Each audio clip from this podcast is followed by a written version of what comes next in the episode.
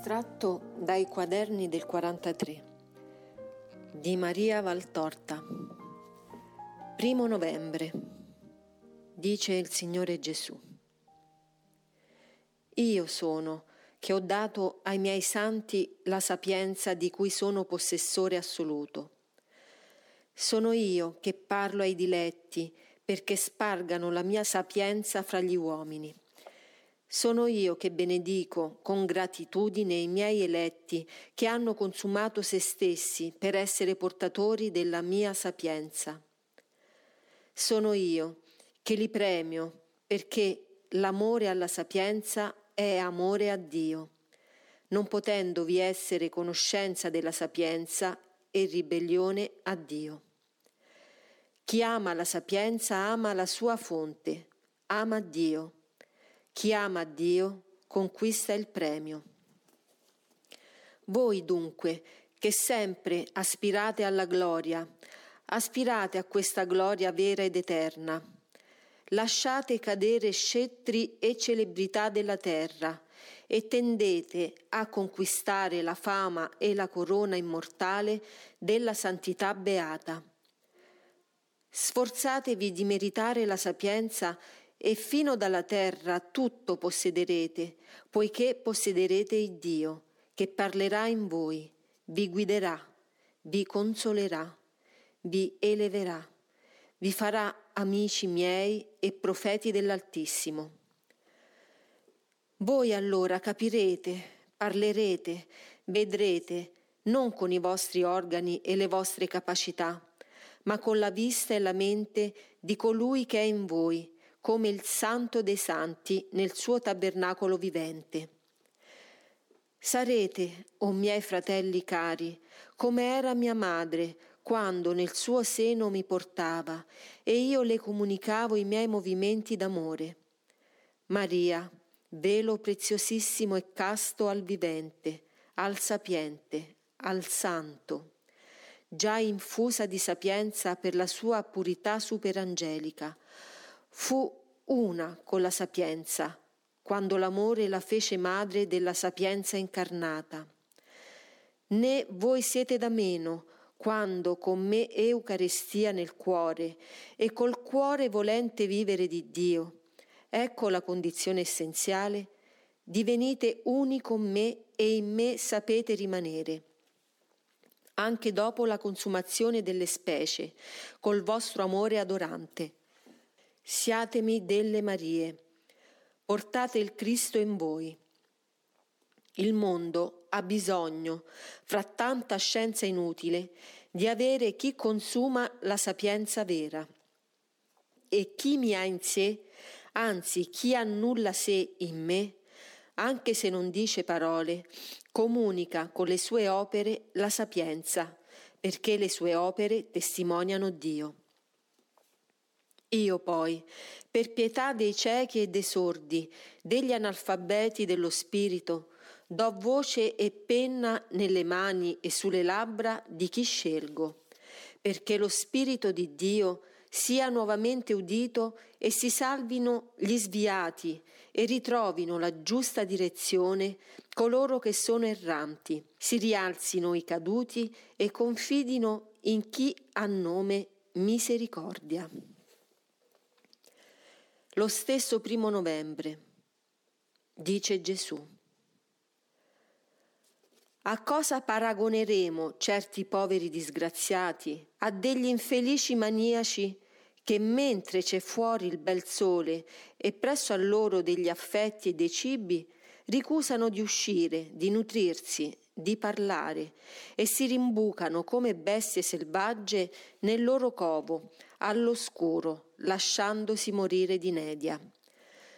Sono abissi di errore, di orrore, di odio, talora che vanno colmati con la pazienza, la misericordia, l'amore e il dolore, pazienza sopportando le loro idee, misericordia avvicinandoli ancora nonostante la ripugnanza che ci dà la lebbra del loro spirito.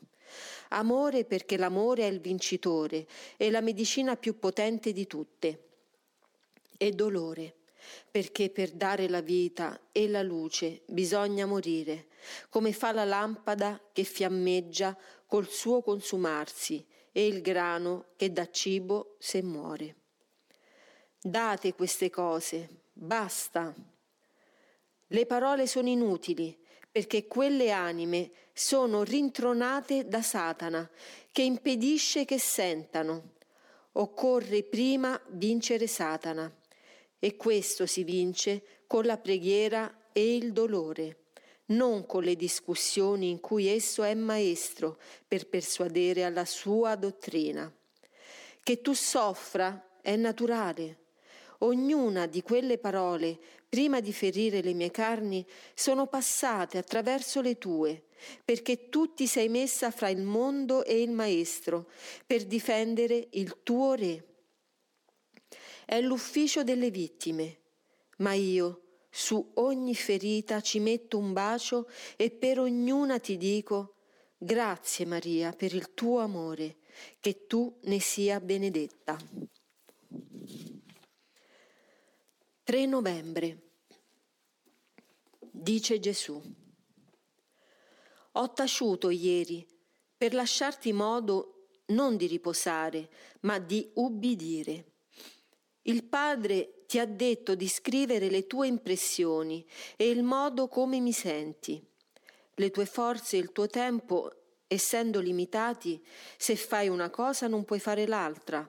E allora ti ho lasciata quieta per darti modo di ubbidire. Il Padre non te ne ha dato un comando, ha soltanto espresso un desiderio ma per i veri ubbidienti anche un desiderio diviene comando. L'ubbidienza ha più valore della parola, anche se è parola scritta sotto mia dettatura, perché la parola la udite e scrivete, ma non è vostra. La ripetete, ma non è vostra. L'ubbidienza invece è vostra. È il caso di dire Lasciatela fare, perché i poveri li avete sempre e me non sempre mi avete. I poveri a cui dare la parola li avete sempre. L'occasione di spargere prezioso aroma di santa ubbidienza, sfidando i commenti degli altri, non sempre l'avete.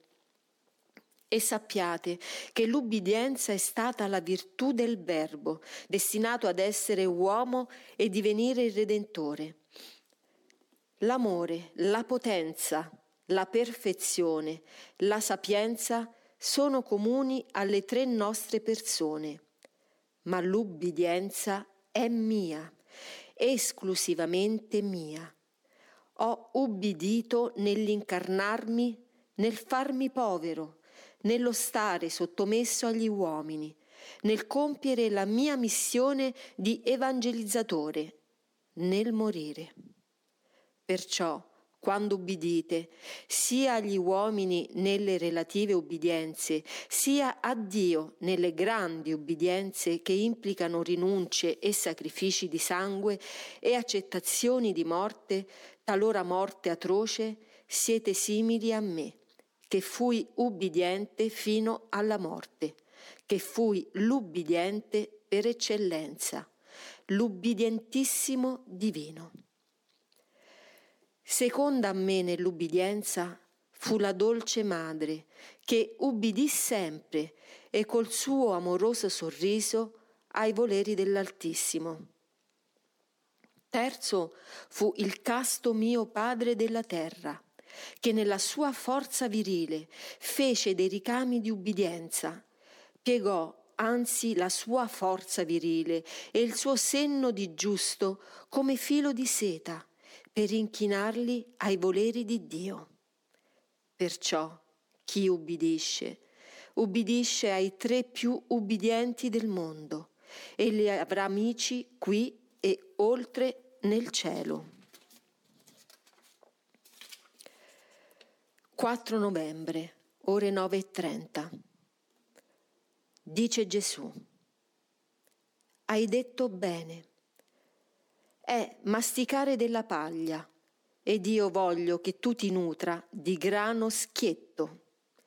La paglia non nutre empie senza nutrire, e così è di molta scienza. Quello che è sempre un pericolo in ogni scienza è addirittura pernicioso quando è scienza delle cose di Dio. Ma è così ormai. I dottori della scienza sacra dimenticano troppo di che trattano, a servizio di chi sono e di quale potenze parlano. Dimenticano anche a chi parlano e le conseguenze del loro insegnamento, che come onde si ripercuotono a largo dopo aver colpito direttamente i primi che li leggono. Potrebbero essere luci sono fumo che vela la luce anche dove è. Amano fare sfoggio di erudizione umana. In verità ti dico che se è più facile che passi un cammello per una cruna che non un ricco si salvi, ancor più difficile sarà che un ecclesiastico umanamente dotto o chiunque tratta di cose di religione, coscienza umana, si salvino. Non solo avranno a rispondere per essere satollati, empiti fino a traboccarne di umana erudizione, negando il posto ed espellendo da sé quanto è scienza santa, ma dovranno rispondere dell'incalcolabile male che hanno fatto agli altri, cominciando dai loro confratelli, per scendere ai semplici fedeli e ai semplici uomini. In verità ti dico che la luce che inimbirà la fronte di un umile credente, che sa dire unicamente le sue orazioni, senza altre vertigini di coltura, farà arrossire di vergogna costoro che come Pulone hanno voluto tutti i cibi sulla loro mensa, dimenticandone uno solo, quello della carità. E la carità sarà chiusa per loro, sarà molto avara con loro, come loro furono chiusi ed avari con essa. Non è capito dai dotti il cantico che adombra gli amorosi rapporti fra Dio e la Chiesa e fra Dio e le anime. Non lo può essere Solo gli amorosi di Dio sentono il suono della ottava corda, quel suono che è dato dal tocco del dito di Dio, mosso dall'amore. Gli altri hanno le orecchie chiuse a quella voce celeste, che è la vera voce regina fra le luci, che come coro la contornano e che sono voci per i sensi umani. Non è capito dai dotti che fanno una nuova Babele là dove si alza, come stelo di mistico cero, la parola che non ha bisogno di erudizione umana per essere compresa, ma di purezza d'animo e di amore. E non sono capiti da coloro per i quali l'amore si fa pane, si fa voce, si fa luce. Levatevi le frange e le filetterie nelle quali vi pavoneggiate e vestitevi di una semplice tunica di puro lino, cinta da porpurea fascia. È stata la veste del Cristo Maestro e sia la vostra. Purezza, o portatori della religione, purezza sia la vostra veste, purezza di carne, doppia purezza di cuore, tripla purezza di pensiero. Non distribuite a chi vi chiede il pensiero di Dio un pensiero contaminato dal vostro pensiero, separato da Dio e saturo di erudizione umana. Amore, amore, amore intorno e dentro di voi, intorno perché le folle lo vedano e dentro perché è da quanto è nell'interno che si irraggia essenza all'esterno. E non potete infondere ciò che non possedete, non potete parlare con giusta voce di ciò che non comprendete. Le anime non hanno bisogno di scienza, ma di luce. Per la scienza ci sono già fin troppi volumi e troppi dotti date le parole della sapienza alle folle e datele con parole di sapienza attinte da me.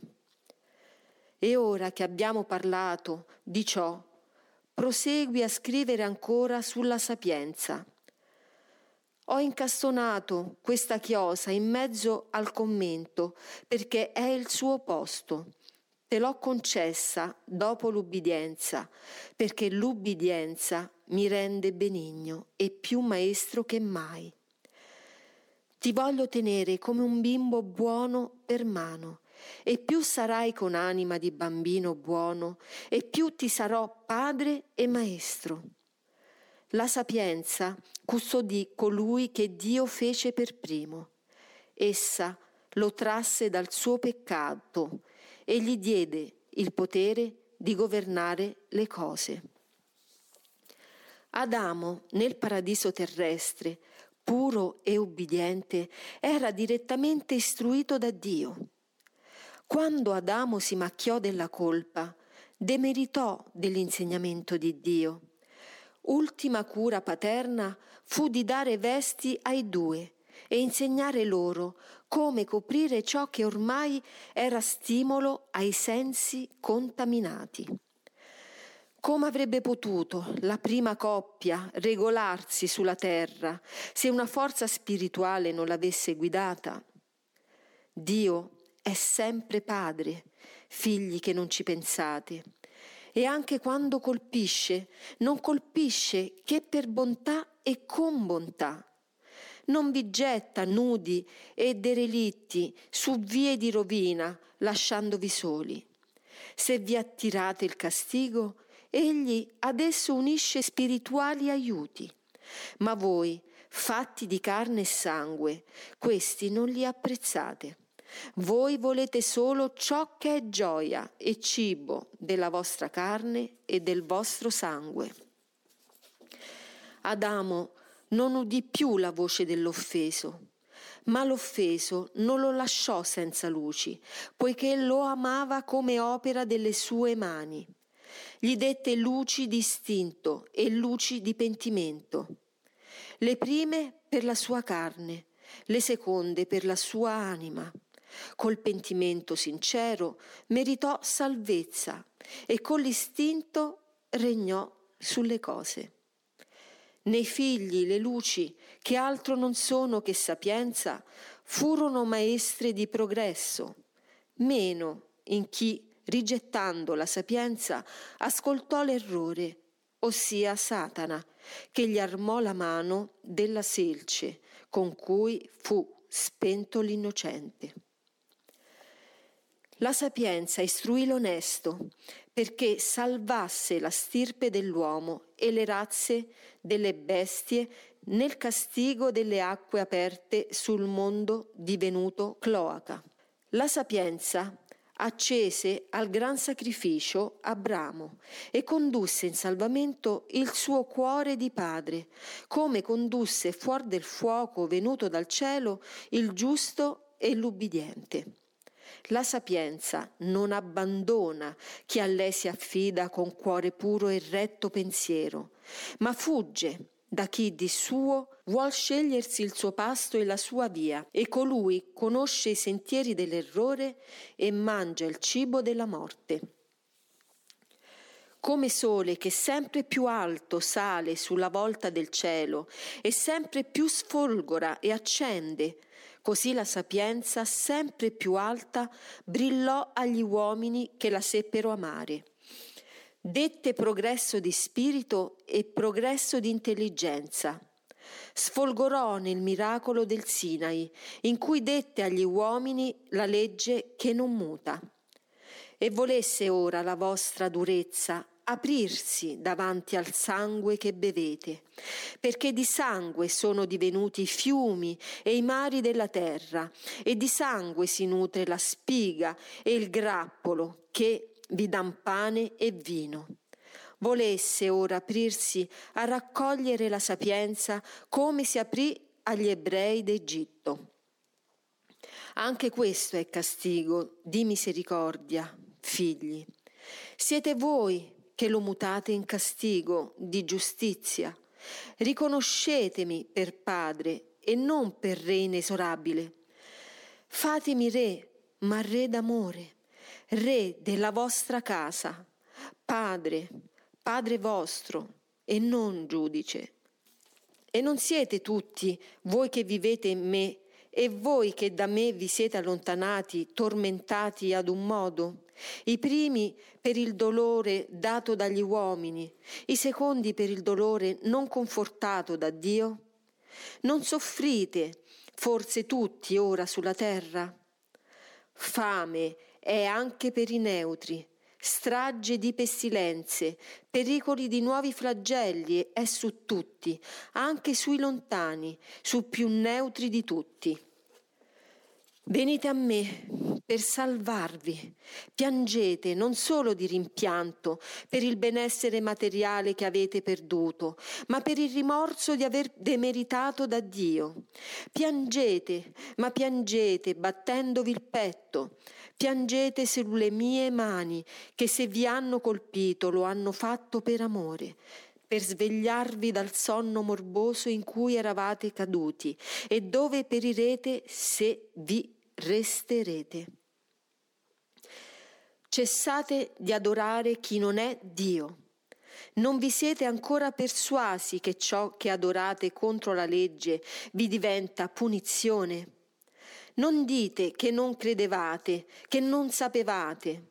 Da un secolo vado aumentando le voci e le apparizioni, miracoli le une e le altre di bontà, per richiamarvi alla mia via. Da un secolo aumento il peso dei castighi per richiamarvi alla mia legge. Non fate conto di nulla.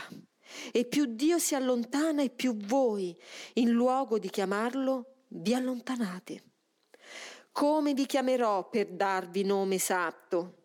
Vi chiamerò malizia, perché di malizia vi siete empiti, alla malizia vi siete venduti. No, non potete accusarmi di nulla.